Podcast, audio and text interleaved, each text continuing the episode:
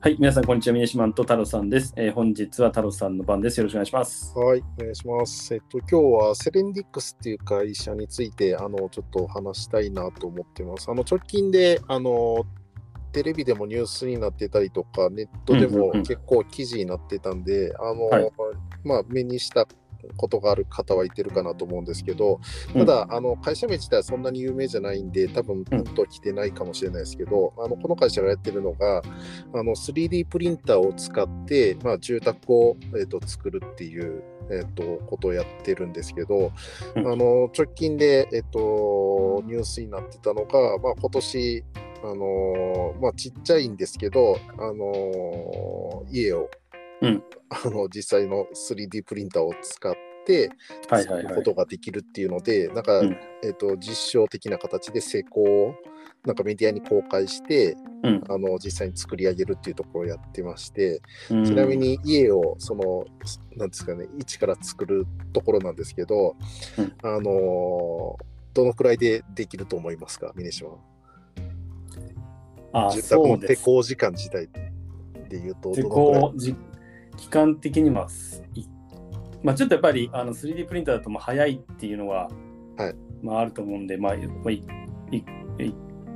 ヶ月かからないですかね。ああ、そう。ですよね。最初なんかやっぱそのくらい思いますよね。あの、はいはい。実際には、えっと、この会社が、あのーその住宅の施工っていうところで言うと、うん。あのーもしかしたら、あのー細かいところの、なんですかね、あの施工とかっていうのは残ってるのかもしれないんですけど、うん。えっと、家を作るっていうところで言うと、24時間で完あ了。あ、そうですね。24時間。はい。そういうことですね。はい、でちなみにあの単なる家の形だけじゃなくて、えーとうちゃんと防水処理であったりとか、うん。あの開口部とかみたいな形で、まあ、住宅施工っていうのもまあ全体を合わせて24時間っていうところで、あのかなりなんか早いことできるなっていうところが、まあ、あうんの一つあのポイントとして挙げられてて、うん。まあ、ただ、えー、と大きさ自体が、まあ、ちょっとまだまだちっちゃい形で、うん。えっと使い道としてはなんか例えば別荘みたいなものであったりとか、はいはいはい。まあ、ちょっとした、なんですかね、えっ、と、災害があった時の、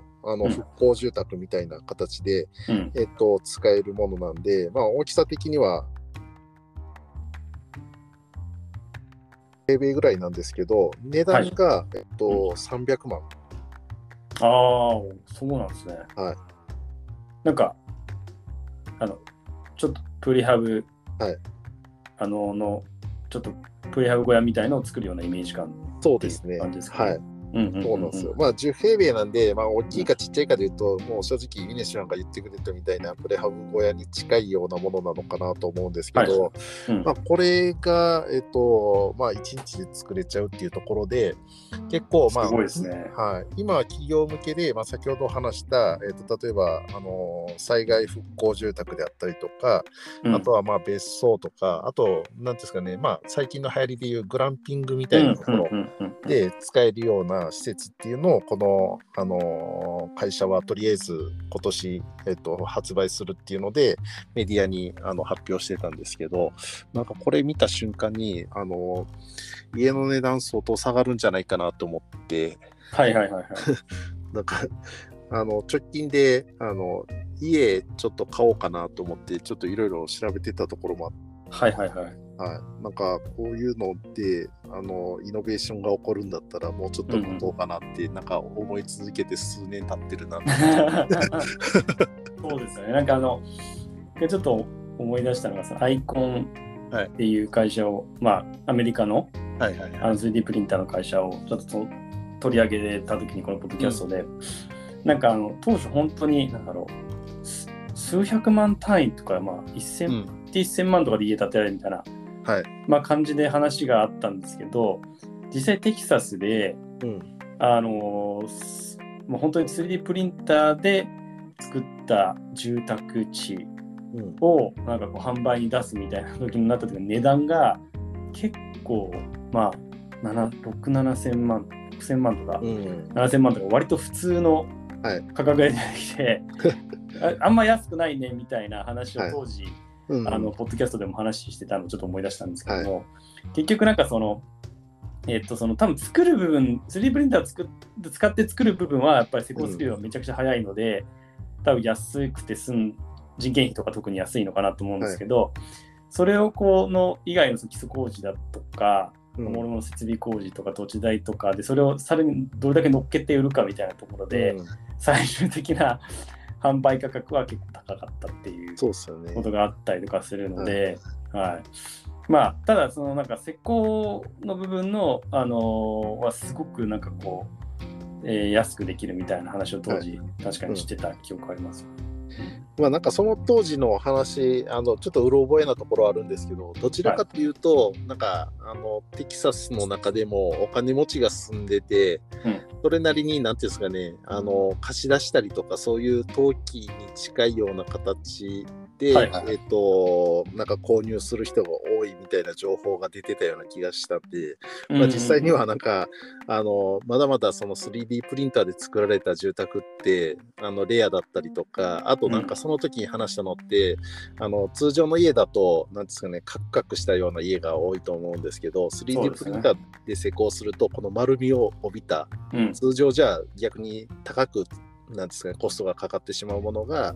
まあ、3D プリンターの特徴としてあの作れてっていうところがデザイン性にも優れてるっていう話があったと思うんで、そうですね、まさにその、いや、強く覚えてます、その、衣装性がすごく高いっていうのが非常に特徴だっていうところは、はい。なんか、田辺さんが言ってたので、うん。そこは確かにそうだなと思って、まさにあれですよね、このセレンデックスも、その、まあ、10平米の小さい、まあ、家家とはいえ、まあ、なんかこう、デザイン性とかもすごく優れてるそうですね。感じですはい。実際にはちょっとデザイン性は結構なんか凝った形だなっていうような、うん。しかもちゃんとした建築会社と組んで、えっとうん。かっこいい形で作ってるんで、まあ、そこら辺はちょっと違うのかなっていうのを、はい、感じましたね。ただこの会社自体あの、社会的な課題にしっかりと取り組もうとしてる会社で、うん。単に何ていうんですかねあの住宅をなんか 3D プリンターで作ってあの、なんですかね、高く売りたいとか、なんかそういうのとはちょっと違ったところがあって、うん。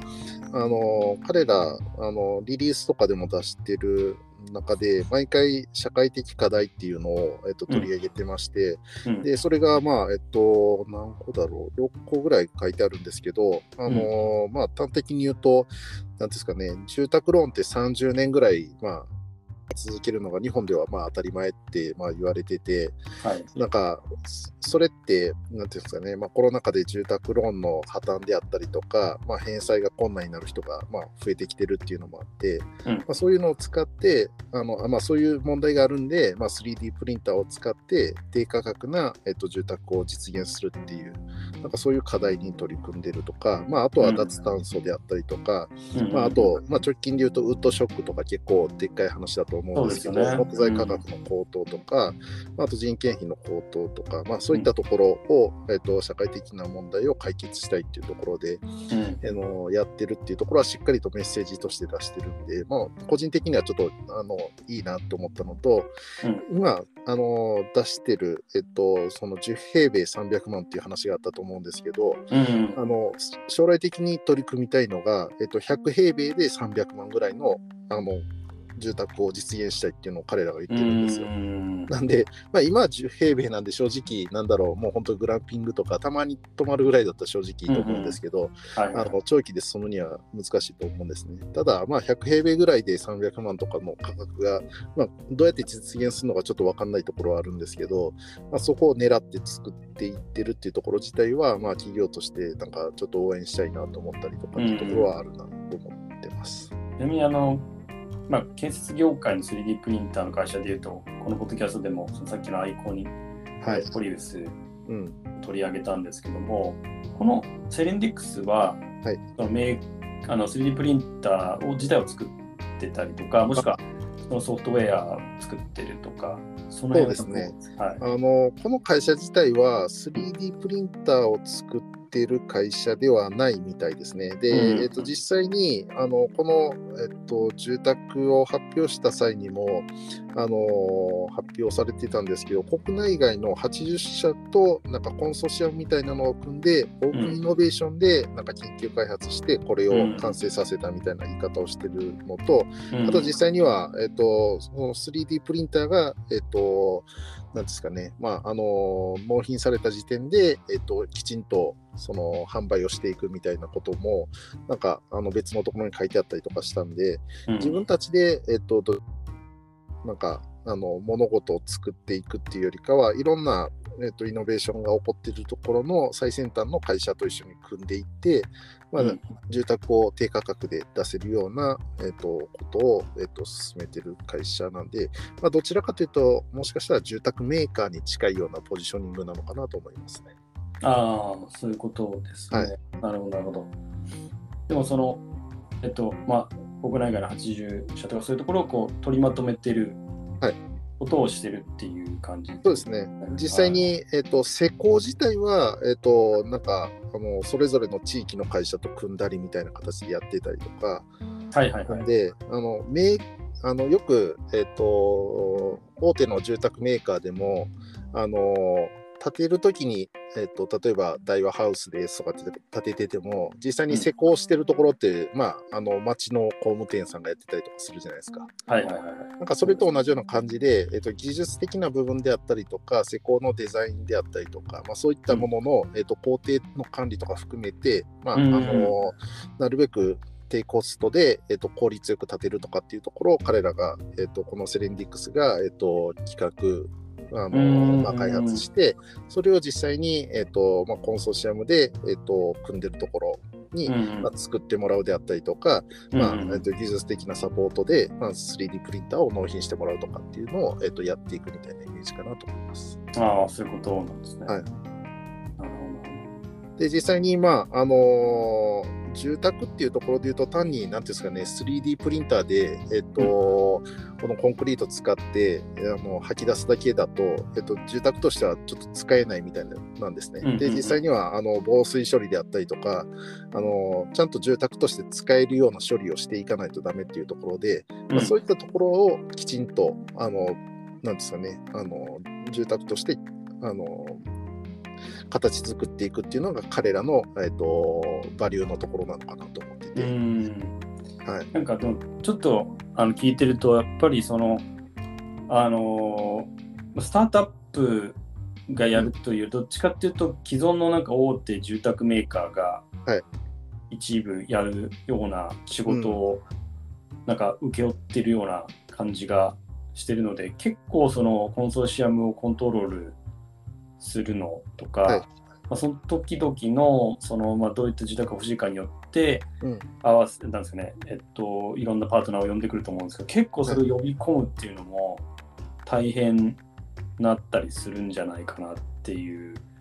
気がしてるんで、うん結構その例えばさっきのその 3D プリンター一つ取っても、まあはい一つ金額も結構大きいうん。金額になるじゃないですか。ではいそれを誰がそのその資産を保有するのかっていう、はいはい。3D プリンター作ってる会社が保有するのか、リース会社が保有するのか、はいなんかその町の工務店はいがあの保有するのかとかっていうところもあるので、なんかその辺結構かあの管理するの大変なのかなってちょっとはいはい。うんうん。感じたところ。あるんですけど。えっと、そこに関しては、具体的にはちょっと公開はされてなかったんですけど、実際に施工されてるところをちょっと動画で見たりとかしてるのをちょっと、えっと、見て思ったのは、はい。あのどちらかというと、えっと、工場で、えっと、ある程度形を作ってから、なんかはめ込み式の住宅って結構、なんていうんですかね、あの鉄ありますね。筋で組んでるところの、なんていうのうん。建築系の住宅メーカーって多いと思うんですけど、うんそれと同じような形で、ある程度形、えっと、なん